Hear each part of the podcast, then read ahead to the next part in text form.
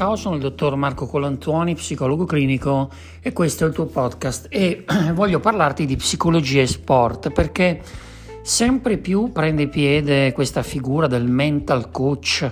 del preparatore mentale di alcuni sportivi. Ecco, ho avuto l'onore di accompagnare alcuni personaggi dello sport,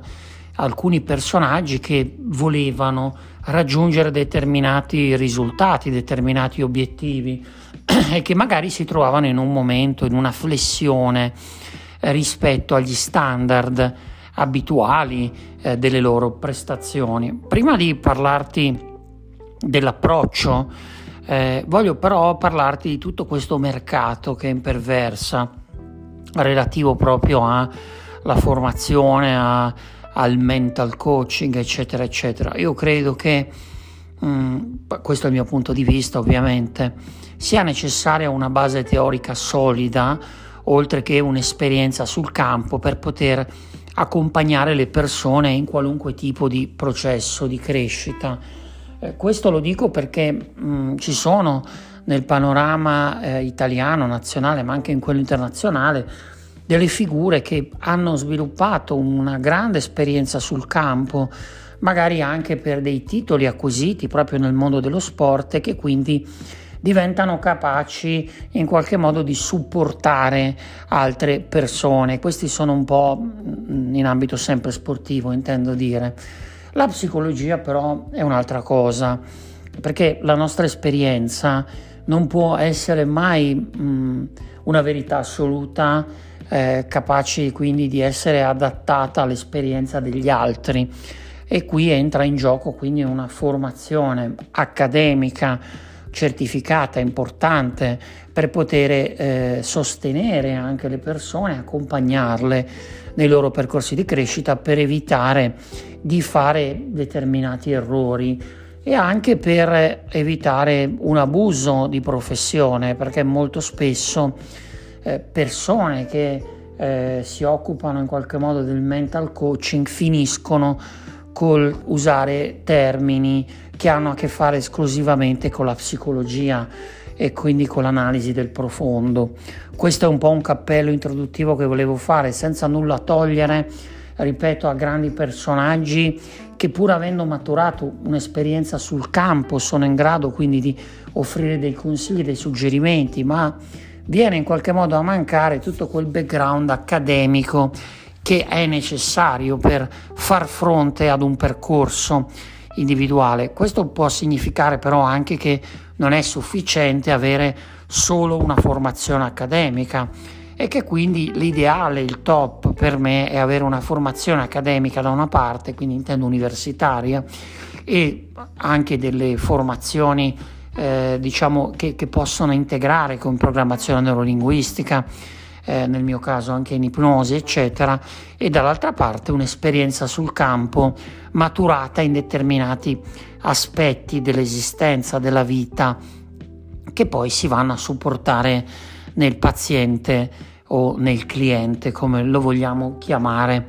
E quindi arriviamo alla psicologia e allo sport perché è importante una figura come quella dello psicologo ehm, nel supporto di un campione dello sport, ma anche di un atleta che magari voglia raggiungere determinati obiettivi. Intanto per evitare che eh, si rincorrano obiettivi non pianificati e che quindi non ci sia una programmazione, che non ci sia un ascolto delle proprie fragilità, ma anche del, quel, lo sviluppo di quelle leve motivazionali che sono necessarie per raggiungere determinati traguardi, diciamo in sintesi per evitare un percorso fatto a caso. E anche perché lo sportivo entra in contatto con emozioni molto forti e quando si parla di emozioni, quando si parla di fragilità emotiva, è necessario, lo ribadisco ancora una volta, il lavoro sulla, uh, su alcuni aspetti della psiche che presuppongono quindi toccare alcuni eh, territori che sono molto delicati. Questo vale anche per le persone che comunque occupano dei ruoli importanti di, di rilievo nella società, eh, nel mondo, nella cultura, ma anche ripeto, lo ribadisco, per chiunque desideri eh, pianificare la sua vita in maniera precisa, adeguata, ascoltando anche la sua emo- emotività. Eh, lo, quando lo psicologo esperto supporta lo sportivo utilizza determinate tecniche che sono mutuate da altre discipline eh, come ad esempio la tecnica del ricalco futuro, una tecnica che consente allo sportivo di visualizzare la sua gara eh, prima di eh, eh, viverla e di creare un film della sua gara perfetta, ideale. Eh, molto spesso infatti lo sportivo che ha avuto degli infortuni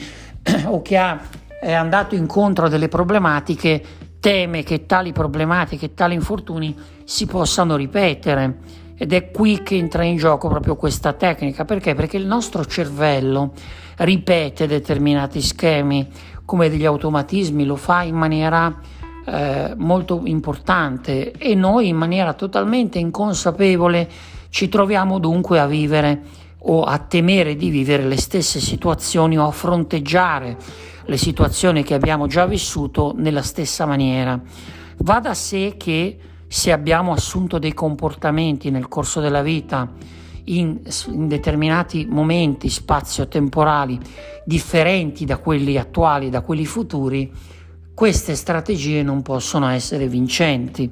Perché? Perché siamo persone nuove, siamo persone diverse rispetto a quel tempo. Nella tecnica di ricalco futuro di cui ti sto parlando,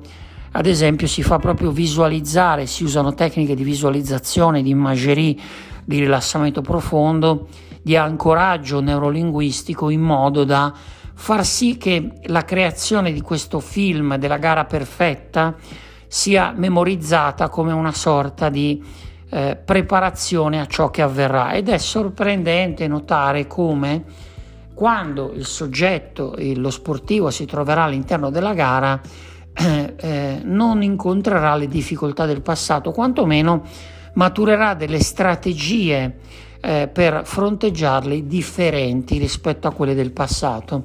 Questa è solo una piccola tecnica, naturalmente poi in ogni percorso si lavora eh, eh, creando determinate situazioni e adattando le tecniche all'individuo e non forzando l'individuo ad adottare le tecniche e, anche, e questo è un altro passo molto importante. Un ultimo suggerimento prima di eh, andare a farsi seguire da un mental coach, mettiamola così, il mio suggerimento è sempre quello di documentarsi sulla sua formazione, che cosa ha fatto, che cosa ha studiato o se qualcuno ce l'ha suggerito, naturalmente eh, vivere sulla nostra pelle anche eh, l'esperienza, se ha funzionato per qualcuno non è detto che possa o debba funzionare per tutti e ribadisco perché per quanto mi riguarda, trattandosi di psiche, è fondamentale una, almeno di base, una formazione accademica.